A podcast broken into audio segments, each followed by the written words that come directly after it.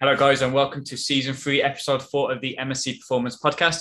My name's Luke, and today we are joined by Joe Matthews. Uh, Joe is a nutritionist, and today we're going to talk a little bit about recommendations for general populations, for strength athletes, and also team sport athletes as well. We're then also going to get into some uh, sex differences for nutrition, as well as recommendations for vegetarians, vegans, and also things you might consider. Um, all overarching concept of nutrition. So, Joe, how are you today? Yeah, I'm good. Thanks, mate. Awesome. Uh, do you want to start with just a bit of a, an introduction to yourself for the people that don't know you, uh, who you work with, what you do? Yeah, for sure. So, I've been working in nutrition for just under a decade now. My main, well, full time, I'm a lecturer at Birmingham City University, and that's in nutrition and injury prevention as well.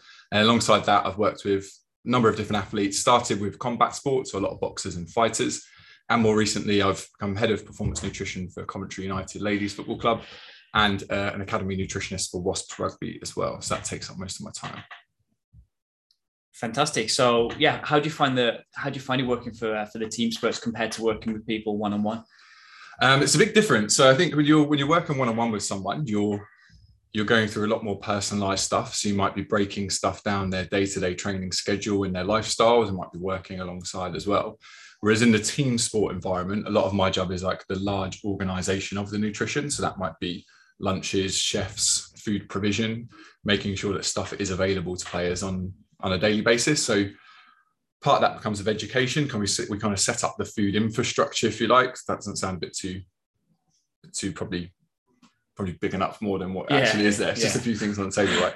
Um, so we'd uh, we'd have things laid out. So we'd have breakfast, snacks, lunches, and supplements, and then it's education so the players know why they're taking stuff and also what to do on a daily basis. Whereas with the individual, it might be a lot more breaking down sort of grams of stuff and timings of stuff. And do that occasionally with the team sports, but but less so. I was going to say, from what I gather from what you just said, like working with team sports is more about getting the big blocks in place, and then the individual stuff is more like the the maybe little one percent wins that you can get. Is that right? Or? Yeah, yeah, absolutely. So if you've got a squad of sort of twenty to thirty players, there's not going to be time to do all the individual stuff with them, and from practically not all of the players might not want that level of attention because yeah. they'll be at different points in their nutrition sure. knowledge. Um, so if we can create an environment that makes it them easy to do the basics well on a daily basis, and that's most of the job in, in that setting. There you go. Takeaway one, get the big rocks in place. Um, so yeah, we was going to start by talking a little bit about pre and post uh, nutrition because that's what uh, well a couple of podcasts ago we spoke about a recent um, a recent re- research paper that came out that hinted that potentially satiety was the most important thing for uh, like moderate volume training in the gym, and it wasn't so much about the macro breakdown. Uh, so, kind of wanted to, to get your take on on pre and post nutrition, and obviously this is going to differ based off what the the individual goal is. But I thought we could cover the big three of kind of just people that are, are training for for general strength or general well being in the gym, uh, maybe how that would change for for strength athletes, so powerlifters, weightlifters. Um, we won't say CrossFit because that's very varied, um, and you, you don't like CrossFit, so uh, that's uh... and, and, then and then for team sports as well. That's not true. Uh, I love the CrossFit community.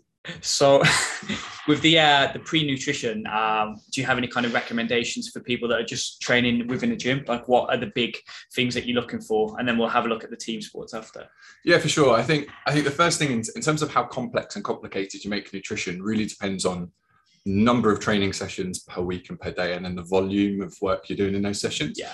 So if you've got somebody who's maybe doing three, four, or five one-hour gym sessions that are predominantly strength training based, so powerlifting style of training, I think the the need there's a, a lot lower need for things to be complex and complicated sure. and make things a lot more simple.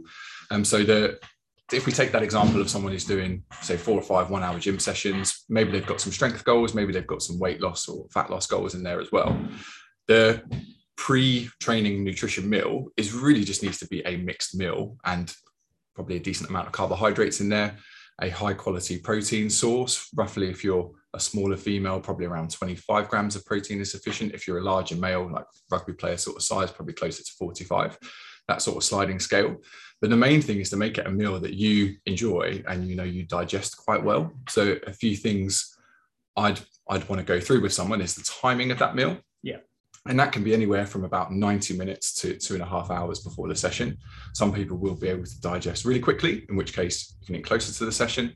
Other people will know that doesn't suit them. So you can leave a longer window and then maybe have a small carbohydrate snack sort of 15 minutes beforehand. Yeah. Um, another, uh, the other side is just the practical aspect of if it's somebody who has a day-to-day job, what can they, what time of day are they training? Sure.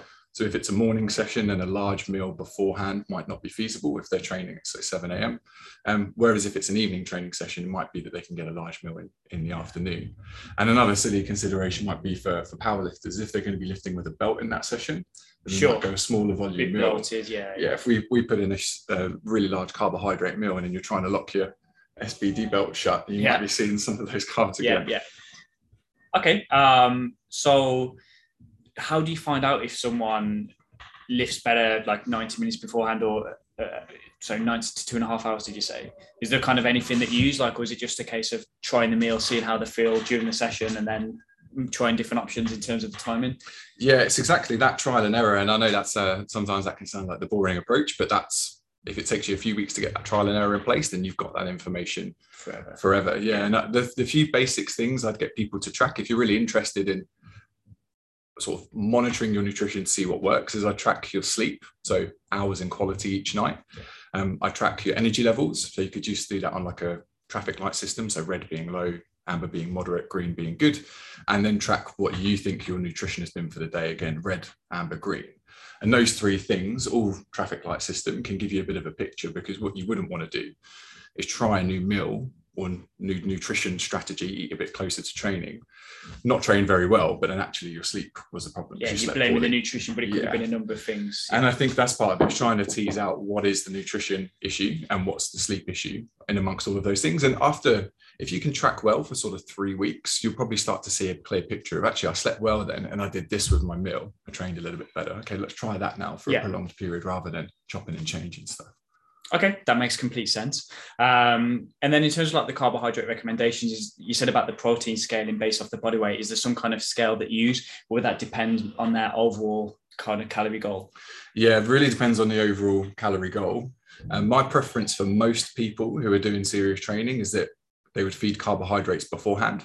Yeah. Um, and that, and so if you're if you're trying to limit food elsewhere in the day perhaps you've got a weight loss goal fat loss goal alongside your training i would still prioritize the carbohydrates in the pre training meal because that's where they're going to have the biggest impact on training quality if it's a um if it's a powerlifting session and let's say you're focusing more on high intensity work low volume yeah then you're probably not going to lead an awful lot of carbohydrates to fuel sure. that session. So that would be an exception to that. But let's say you're doing a mixed session, maybe some lifting, maybe some metcon type stuff. You're going to want a decent portion of carbohydrates in that pre-training meal.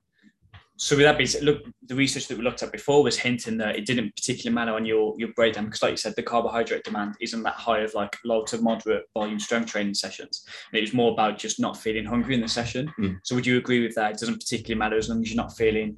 Because I personally find that if I'm in a session start to get hungry, I almost feel a little bit, I don't want to say faint, but like a little bit lightheaded. And then it really does affect the training session. So for myself, it, the carbohydrate demands of what I do is very low, but it's more just about feeling full and, and being able just to stay kind of as focused as I can within the training session. Yeah, 100%. So I'll give a couple of different examples here. If somebody was in a team sport like rugby, sort of carbohydrates on before training or before a match day are non-negotiable. They're going to yeah. have to be in there. Um, but if it's powerlifting, absolutely go for a mixed meal, um, particularly if it's going to be some some lower volume, higher intensity work. If you're starting a new block and you're doing some higher volume work, I would still try and get some carbohydrates sure. in there. But generally speaking, how you feel in that session is probably going to dictate how well you lift, yeah. and a lot of that's going to be down to I think the the the higher volume training is going to be more dictated by your fuel availability and, and nutrition. The lower volume, high intensity training is probably more dictated by mindset, psychology, freshness okay. as a general concept. So, what you're saying is on competition day, when everyone's eating a kilo of gummy worms, that's not based off your recommendation. That's unnecessary, but it's just it's just for enjoyment. Uh, partly for enjoyment, but on a competition day, you should be going with what you enjoy. Yeah, so, yeah, yeah. And the same again, we'll go to a team sport example, football or rugby. We would do the fueling on the day before the match day, yeah. which is a high carb day, a high carb breakfast, but then the actual lunch meal before competition is not trying to force carbs down. Say, what do you like to eat at this time? Okay, you're going to eat that. So it becomes about Sure. making the person comfortable and making sure they're happy. Yeah, you don't be having a massive monster meal before doing like a high impact rugby session or a football match, I guess. So No, no, and you want a couple of hours to get yourself in the zone for the event, the training, and part of that comes with having a meal that you enjoy to to get you in that zone. So in terms of like, like I said, fuel readiness, you get the same benefit from having the meal 24 hours out as you do kind of like a little bit closer to it. It's kind of just having that availability or Yeah, if it's if it's if you're exercising anything beyond sort of a 60 minutes possibly, but definitely beyond 90 minutes, and there's an endurance component, and it's a competition, you want to fuel up the day before. So traditionally, this would have been called sort of carbohydrate loading. Yeah. It kind of still is to some extent, but a few decades ago, carb loading would have taken five days, whereas now we can pretty much maximize that in about 24 hours plus a large breakfast on the day. Again, if it's powerlifting, strength training type, stuff, you probably don't need to use those sorts of tactics. But if it's rugby, marathon, endurance stuff, then before an event, then carbohydrates are still king. Okay, that's a, a good takeaway. How would that change if you were training in the gym? So you said about if you're training four or five sessions, and it's, it's pretty straightforward. It's hitting the big rocks. If you were going to train, let's say you still train five or six times a day, but you're training twice on one day, would your nutrition recommendations change if you were doing, let's say, um, a condition session in the morning and then strength session in the evening, or vice versa? Yeah, for sure. So I think the, one of one of the most complex things for nutrition is people who are training multiple times per day. Yeah. Um, so I worked with a lot of fighters who will train twice per day. And when we've got that sort of scenario, and on top of that, fighters will also have a weight loss target normally for their sport, is I'd get them to map out on like a day by day, okay, what are the training sessions? What's high volume? What's low volume? Yeah. And straight away, the high carb meals go into the areas where the high volume training is. Yeah. So we know we can prioritize carbohydrates there. And most of us don't have an endless supply of of energy we can just take in without it leading to to weight gain. So if we have to take energy and carbohydrates out from elsewhere, we can do that either for the, the low volume training sessions or on some of the rest days as well. But first things first is like I said, big rocks in place. Yeah. What are your high volume training sessions? Your training quality is going to be far, far better if you're fueled up for those sessions. So for a combat sport athlete, that would be sparring. First things first is okay, here's my sparring session for the week. Right. I know that those two meals before sparring or the one meal before and in the evening before, if it's an Yeah. early session, they're priorities for for that week. So you would say that your your rest days you can kind of reduce the carbohydrate intake down, especially if you're just training a normal amount. I guess like how much do you find? Obviously, I guess the the if you didn't have a, a weight loss target and you were just trying to maximize your training, you'd keep the carbohydrates fairly moderate on your rest days. But if you had a, a goal of weight loss or if you had to be in a weight category, you recommend dropping the carbohydrates down on that day. Was it just about prioritizing them where it needs to be prioritized? Yeah, a bit of both. So I'll give two separate scenarios here. One one is a performance athlete, so he's a fighter. Um, so they have a weight loss target and they also have quite high training demands and Yeah. adaptation. So we want to keep carbs as high as possible. So the fighters I work with, we keep carbs as high as possible for as long as possible until Yeah. probably the final week, final five days before they would weigh in. The opposite side of that is someone who's not a performance athlete, but is maybe has some fat loss goals, Yeah. so some weight loss stuff. They might train four or five times a week in that instance, I wouldn't worry about just changing carbs. You could eat a mixed diet of fats and carbohydrates. You could choose to eat low carb. You could choose to eat high carb. The there are many ways to skin a cat, and weight loss can be achieved with any diet type, really, as long as you keep protein high, would be the key thing. so the protein stays high. But yeah, so I guess the sorry, the question I meant more was like you're trying to balance prioritizing on sessions, but you also want to try and make sure you're getting ample recovery. And I guess to support that, keeping the cal- calories high on a rest day is beneficial. But if you've got the weight loss goal, do you see much of like a fluctuation Yeah. between the working days and the rest days? Because I guess you drop the calories right down, you're sacrificing a little bit of recovery for then having the benefit of it on the training day. Is there like a, a line there, or is it personal preference, or what? What's your recommendation? No, That's a that's a really good question. So I know some sports nutritionists who wouldn't taper down calories on a rest day. I would taper down calories, but not food volume. So try and keep the portion size on a plate the same, but use uh, foods that have a higher volume per calorie. So, for example, things Cauliflower like cauliflower rice. uh, no cauliflower rice is doable. things like aubergine are going to give a large volume, still give you that feeling of fullness, but Yeah. uh, so no no laughing at the use of aubergine. You insert an aubergine emoji. I wasn't laughing at you you're such a child. You're trying to pretend to be this serious lecturer. You're laughing at your. So food, foods that have a large volume and lower calories per volume are ideal for rest days because it doesn't feel like you're restricting. You're still getting a lot of nutrients. They're generally going to be higher in fiber as well, so it helps suppress appetite. And it then means you can you can shift in a little bit more carbs on those training days.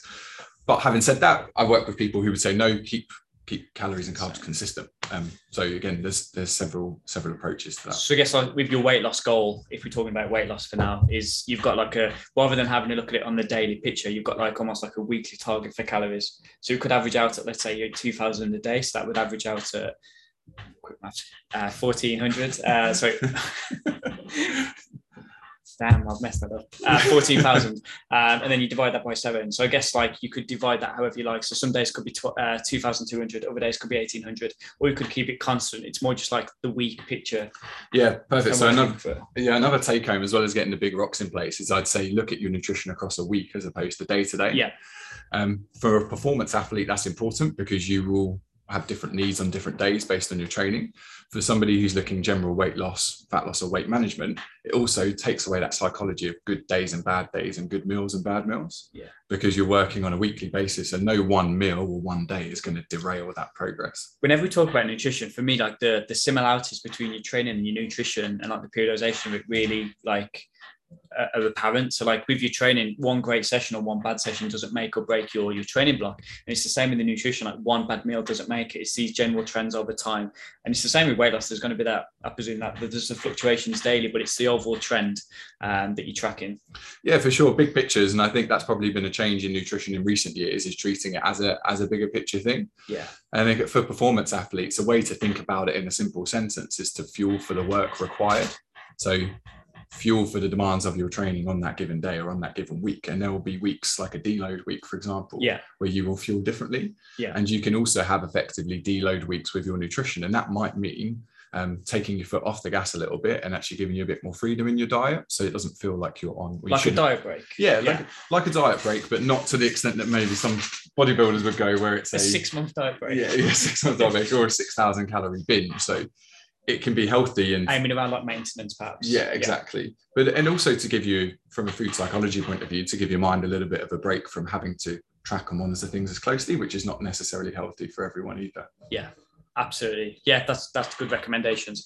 How does that change for uh, weight gain? Like, do you work with many uh, like fighters that were looking to gain weight? And I imagine in rugby, there's a lot of people that might have a goal of getting a little bit bigger.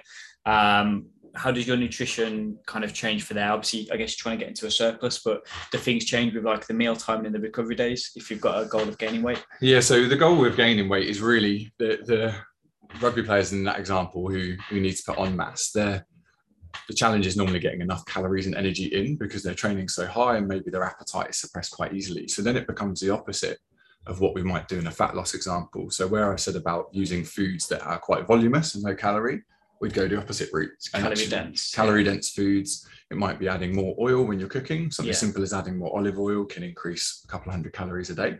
Um, adding more smoothies, things that aren't going to suppress the appetite quite as much, and using things like nuts and seeds, which are generally quite calorie dense, which Yeah. you blend into stuff add on Yeah, top. yeah. So it's an opposite approach to the fat loss. Some of the things that are useful in that context are not as useful in the in the other context. do you find that with like um especially with weight gain when it's getting to a point where it's plateauing there's there's more because i guess it's easier to get like the micronutrients in while a lot of people when they're doing a weight loss i guess you you got to make sure they hit the micronutrients as well. With a with a goal of weight gain i guess it's easier to hit those micronutrients because the high volume of food you've got more chance of hitting your the minerals that you need. Do you think that there's a more room to to add like you said oil but also like foods that they enjoy? So like ice cream extra chocolates as long as they're hitting their like their micro breakdown.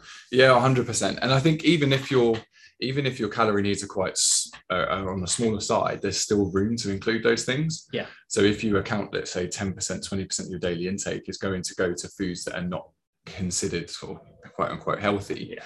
Um, not a massive fan of using that term, but that's probably how people would best understand it. It just means that the higher somebody's calorie intake, the more energy they've got that can go towards those foods that would be less Yeah. healthy.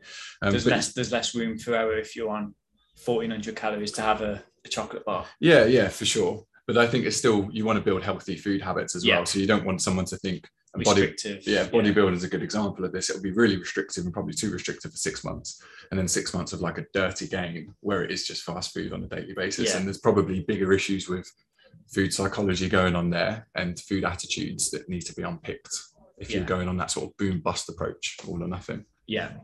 I guess well, we don't want to get into it too much, but it's just yeah, being restricted for so long and then all of a sudden just craving everything that you've you've not had for them months just leads to, to that kind of behavior. And it's obviously not productive long term and it's just a vicious cycle. And that's the same with dieting for Gen Pop. You see it all the time that they go on these, I guess, stupid fad diets, maybe like a keto or like a low, low carb. Um, and then all of a sudden when they're craving a carbohydrate, it's not just one little thing which they could have easily fit in their goal and their calorie target. Um, all of a sudden they're eating everything. Yeah, I mean, there's a number of reasons why people might go on those binges, and part of it is over restriction. Part of it might just be a really poor relationship with food that could stem from any number of reasons in the past, and some of that I think particularly in sports where there's an aesthetic component. So things like gymnastics, dance, bodybuilding. There's quite often other reasons that underpin a lot of that body image stuff. Yeah. Um. So for you and I, it might be quite simple or easier for us to say, okay, well, we're going to be more moderate with our food intake. For other people, it might Speak for I, I, I'm I'm the sex symbol of MSC performance, so I, I feel the pressure. You might not feel the pressure. I feel the pressure. Carry on. No, that's fine. I was going to end the point. Yeah. Oh yeah, I fully understand. So yeah, that, that covers a lot of what I wanted to talk about with the uh, the weight loss and weight gain. Um, I guess then another nutritional thing to think about is is if you're vegan or um, or vegetarian. Like, do your recommendations change then in terms of like the amount of protein that you're asking people to take? Uh, maybe the calories are they any, any different, or do, are you giving the same recommendations? Like, what changes if someone's following a vegan or vegetarian diet? Yeah, for sure. There's there's a few different considerations, and I think depending on this the what particular type of vegetarian or vegan diet people are following. So if you still uh, eat dairy and eggs, then it's a very different conversation to somebody who excludes all animal products Yeah. entirely. So there's a lot of degrees in there. Um, generally speaking, there are deficiencies that are going to be more common. However, I do have a bugbear, if it's okay to Go. to share with you. So I think it's really it's uh, it's really common to to talk about deficient or people to mention deficiencies in vegetarian and vegan diets and say, oh well, you shouldn't be that because you might be deficient in X, Y, and Z. But if we look at the general population who are meat eaters and and uh, consume a mixed diet, there are still quite common deficiencies in mixed diets, but people don't say, oh, we shouldn't have a mixed diet because you might Sure. be deficient in X, Y, and Z. So the important thing is how well you know your diet and education, really. So it can be a poor diet that's a vegan diet, or it could be a poor diet that's a mixed diet. If I have a player or an athlete who comes to me and says they want to follow a veggie or vegan diet, I'll always start with a sit down. Okay, what's your current nutrition knowledge? What are your cooking skills like? How are we going to plug some of the gaps that might appear if Yeah. you just go off the cuff and you're not preparing food from scratch and you Yeah. you'll say it, it could be a vegetarian or vegan diet, but it might still be convenience food, fast food based. Um, generally speaking, uh, protein can be a little bit harder to hit, um, specifically if you are on a calorie restricted diet. So I think fighters and weight loss there or normal fat loss stuff, generally because your protein is going to come attached to carbohydrates. So things like soy, um, edamame might come from nuts, might come from um, beans, pulses, and it's going to have those carbs alongside with it Yeah. which is not a huge problem again as long as you've got an understanding of that if you're eating more protein on a vegetarian or vegan diet you're probably going to be higher carb lower fat just By default, because By of this, yeah. yeah in terms of micronutrient stuff that's specific to the vegan diets vitamin b12 is is a relatively common deficiency um, but that's easily fixed by if you're if you're a vegetarian or vegan who still consumes vegetarian sorry who still has dairy and eggs then you'll be fine Yeah. and if not that can be solved with a supplement and that's yeah and that's relatively straightforward there are some other micronutrient deficiencies but then but not anything that's as specific to that diet that still can't happen elsewhere Yeah. Maybe some of the essential fatty acids that you get from fish oils so uh, if you have oily fish that's high in epa and dha but then there's a lot of people on a mixed diet who still don't eat oily fish as Yeah. well so again if you're really diligent and want to be attentive then that can be addressed with a supplement as well or there's um there's I think microalgae oil as well is is an is like a vegan alternative to fish oil supplements. Sounds horrible. Yeah, I've not had it myself. Uh, two questions off the back of that. So with the with the vegan, one of the things that people talk a lot about is about the the protein quality for, for vegan and, and vegetarian source compared to a meat source, it being an incomplete protein source. Like how much do you find that actually affects people's training and kind of goal of maintaining let's say tissue or, or, or increasing muscle tissue? Um, and i had a second question which i've just completely forgot. So if you answer that one, that one I'll come back to it. Yeah yeah yeah. Um, again i think this is something that's easily fixed with a bit of planning so there are there are high quality vegan sources of protein soy being one so that soy can be in the form of tofu, it could be in the form of supplements that are soy protein as opposed to whey protein, could be edamame um, and peas as well, are, are scored relatively high on like the protein index, which yeah. is how well digested they are. Aside from that, if you you don't have to combine certain protein sources, but you can, and there might be an advantage there. There might not. As 10, 20 years ago, they would have said you need to combine certain foods. So you get, get, the complete protein. Yeah, so you yeah. get a complete protein source. So things like rice and beans you'd combine together. Yeah. But based on the evidence in the last few years, I think as long as you're getting all of those things in a day, they don't need to be in a meal. So if you were eating exclusively beans only, you might be diff- you might not have a complete protein source. But as long as you're getting a multi like a multitude of different sources, you're probably going to hit the overall. Yeah, exactly. Yeah. So to, the reason for that is is protein is made up of lots of different amino acids. Um, if you eat an animal source of protein, that contains all essential amino acids, of which there are nine, which the body can't produce. Yeah. But if you eat plant-based sources of protein, they will contain some of those nine. They might contain four, another source might contain five. So you're looking to sort of combine yeah, the old David Brent meme where you combine them together. Yes. Decent. Um, the question I was going to ask was about the general population. You said so, like vegans, like people say that they've got oh, it's deficient because of the diet. What are the gen pop deficiencies? And then I guess like touch on what other supplements in specific to like the micronutrients that you might recommend, or like vitamins and minerals that you might recommend. yeah, general pop. Yeah, for sure. So I generally wouldn't recommend a multivitamin because I think for most people that isn't necessary.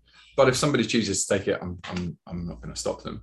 Um, most of the things we can get through food. So common deficiencies in the UK population, zinc, magnesium are quite common. Um, in females, iron can be quite common as well. Yeah. If people who follow a mixed diet but don't eat red meat, then iron is a, another consideration sure. as well. Uh, and things like iodine, but if you use fortified table salt, that's not so much of a problem. So they're they're kind of the main ones. With food fortification in the UK, a lot of deficiencies that might be common in other countries aren't necessarily problems here. So B vitamins, are, most people are generally okay if you eat fortified products, so like dairy and, and bread. In the UK, those products are fortified. But if you don't eat those things, then B vitamins might also be mindful as well. The big one, that's I guess, a fashionable one you might come up before is like vitamin D. So is that an aubergine joke? No, it's not. you say aubergine. D. Oh. Yeah. so between uh, if if you get a bit of sunlight between April and September, um, if you're out in the daytime and you've got your arms and face uncovered, you'll be you'll get enough vitamin D from the sun uh, in those spring and summer months.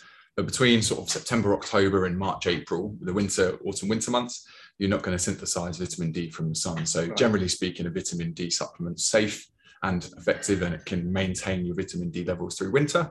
And that might have some implications for muscle health and performance and bone health and strength as well is that so you said that um, a multivitamin you wouldn't recommend but is there like a negative because i guess they're quite cheap um, and if it covers all the bases like is there any downfall to taking a multivitamin if you're hitting all of it everything through um, nutrition? Because i think a lot of people see it as almost like a fail safe and it just covers the base. Yeah i've heard people say use it as an insurance almost. Yeah. I, I, I think it depends on that person's mindset because if they're using it and then thinking okay but i don't need to include this, this in my diet. yeah um, I tend to come away from it. But it's not it's not something that I generally recommend. But if somebody's taking one and they say, should I stop? So it's that's entirely up to you. Okay. And then I guess on the same uh, thing with the, the vitamin D, so you recommend it during winter. Is that something you continue in the summer? Is there a negative if you have that alongside going outside? Is the yeah, that's a good that's a good question. So there's a, there's lots of um, vitamin D is quite a hot topic, and there's lots of different opinions in this area. Um, with the athletes I work with, I would get them to supplement just through the winter months. Yeah. If they want to continue through spring and summer, they can do. That's absolutely fine. Would you adjust the dosage, I guess, or no? You'd keep it the same. Keep the same. Yeah, you keep it the same. But you there's so you kind of got your vitamin D levels. You say this is a, a, normal level. Yeah. And by supplementing vitamin D, you can increase that level in the body. Yeah. There's not so much evidence that having more is better. Yeah. but you want to avoid a deficiency. So as long as you're normal and not down here, Yeah. you're probably going to be fine. There's going to be no negative consequences. But going higher is I'm yet I'm yet to be convinced that having vitamin D as high as possible is, is of any help. Is it any hindrance? There's no like health detriment to having too much vitamin D. If you're if you're super dosing vitamin D, so yeah, maybe talk about dose a bit. So a general recommendation is around 2,000 IU's, which is international units per day. Um, some supplement companies like Science in Sport, they do theirs in a 5,000 dose, which for some players will take, for larger rugby players, for example, they take one a day. For the uh, women's football players, they'll take one every other day. So it ends up Yeah. being 2,500. Um, the, the guidance on what's the safe upper limit for a daily dose, I think is 4,000 IU's. If somebody's super dosing and they've read that that's going to be helpful, it probably won't. And it could be negative in that the increase in sort of kidney stones and calcium deposits in the body. Um, that's not my area in knowing sort of exactly what that risk carries, but I've never had any need to to dose someone higher than that. So yeah, the poison is in the dosage. Yeah, that's Poison absolutely right. It's a nice catchphrase. Decent. So so that's the the vegetarian and vegan. Um, what about for sex differences? So we spoke a little bit about like the the women's uh, rugby players. If you're working with a, a, a men's rugby team and a women's rugby team, would there be different recommendations you would have, have there? And then I guess for just general population, the differences in nutrition for men v women. Is there any like big things that stick out? Yeah, for sure. I think the big things probably apply to both groups, and um, and the, the deficiency that I would want to be more mindful of in women is iron deficiency. Yeah. Um, so the risk of being iron deficient and then more extreme is iron deficiency anemia is much higher in female athletes than for the general population. And that can be due to um, high training loads, which can deplete iron status in the body, um, but also loss of blood across the normal menstrual cycle can mean you lose iron in that in that blood as well. And with people now eating less red meat, there's less iron coming in. Sure. And red meat is higher in iron that's more bioavailable to the body. So changes in the kind of the, the nation's dietary preferences coupled with a population who's already at risk is iron deficiency would be a big one for me to take a look at. Okay. What about like uh, actual macro recommendations? You, your protein recommendations the same for men and women? Yeah, they would be. So uh, macro recommendations are normally going to be based on body weight anyway. So Yeah. you might have had protein recommendations. People talk about grams of protein per each kilo you weigh. And that's going to be the same for men and women. The total amounts will be different just because the women will tend to be a little bit lighter on average, not Yeah. necessarily everyone. But I don't I don't think there's any need to change macro splits or recommendations from from men and women.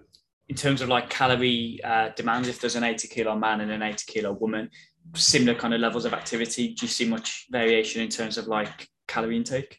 Um, if there is, it'll be really small, Okay. and that's only because um, the person who has, if we've got two people who are 80 kilos, the person who has a a higher proportion of that weight from muscle mass and less body fat will have a slightly higher energy expenditure. On that note, do you think that's like a really exaggerated thing? Like when people talk about like increasing your metabolism from having more muscle mass, do you think that's really overstated? Like I'm sure it is a thing, but it's, people make out it could be like hundreds of calories and maybe it's actually a small amount. Yeah, I think I think in that example you're looking at a, a hundred or two calorie, hundred Yeah. or two calories per day, and in the grand scheme of things, that is that's no different to counting error and what you're Oh, counting yeah. in and counting Yeah. out, or that you've gone for an extra a walk in the morning. So day to day, that's not going to make too much difference. I I don't think. Okay, and then with the uh, with the the women, so yeah, the differences I guess depend on the body weight. Do your nutrition recommendations change depending on where a woman is in her menstrual cycle? Because a lot of times people talk a lot about like the training considerations around um, where a person where a person is on their cycle. Does your nutrition recommendations change as well? I guess like to combat stuff like people feeling like Elise will hate me saying it, but she eats everything like Mhm. when she's near her the start of a cycle. Um, so is there anything that you'd recommend to combat that? And so there's. I just Uh, got in trouble. massively. we'll, have to, we'll have to edit that out. So- so- I'm panicking. so we got two we got two two sort of um i put it in two scenarios here so if you're talking about general nutrition recommendations across the cycle so in this phase you should eat this or in this phase you should eat that Yeah. and i know this is a really hot topic but this is something i do feel quite strongly about is there is from a nutrition perspective there is no evidence that you can prescribe nutrition based on phase of cycle and i'm aware that there are people with large social media followings who say there is and there just isn't that evidence yet. You read the studies and what we have available in the current methods, and there, it's impossible to make recommendations based on phase of cycle as a as a blanket. Um, if there was an advantage, I'd be doing it because I work with a team of female athletes where that that would be something we could do. Um, that is majoring in the minor of something that probably doesn't need to um, probably doesn't make a lot of difference. However, on an individual basis, if you're someone who tracks your cycle from month to month, um, you might have used an app like Flo Tracker is quite mm. a common one where you can track your symptoms as well. And how I like Flo because every, every day you look on it, it says today I'm going to be angry, pissed off, and it's like, oh, Luke, this is why I'm shouting. Sorry. but yeah, it's finished. so there is, I mean, there's a possibility if the app's telling you you feel a certain way, then that might prime gonna, you to yeah, feel that way. Exactly. But although you can't make blanket recommendations from phases of cycle, working with an individual, you might start to get a really good understanding of your own changes through yeah. phase of cycle.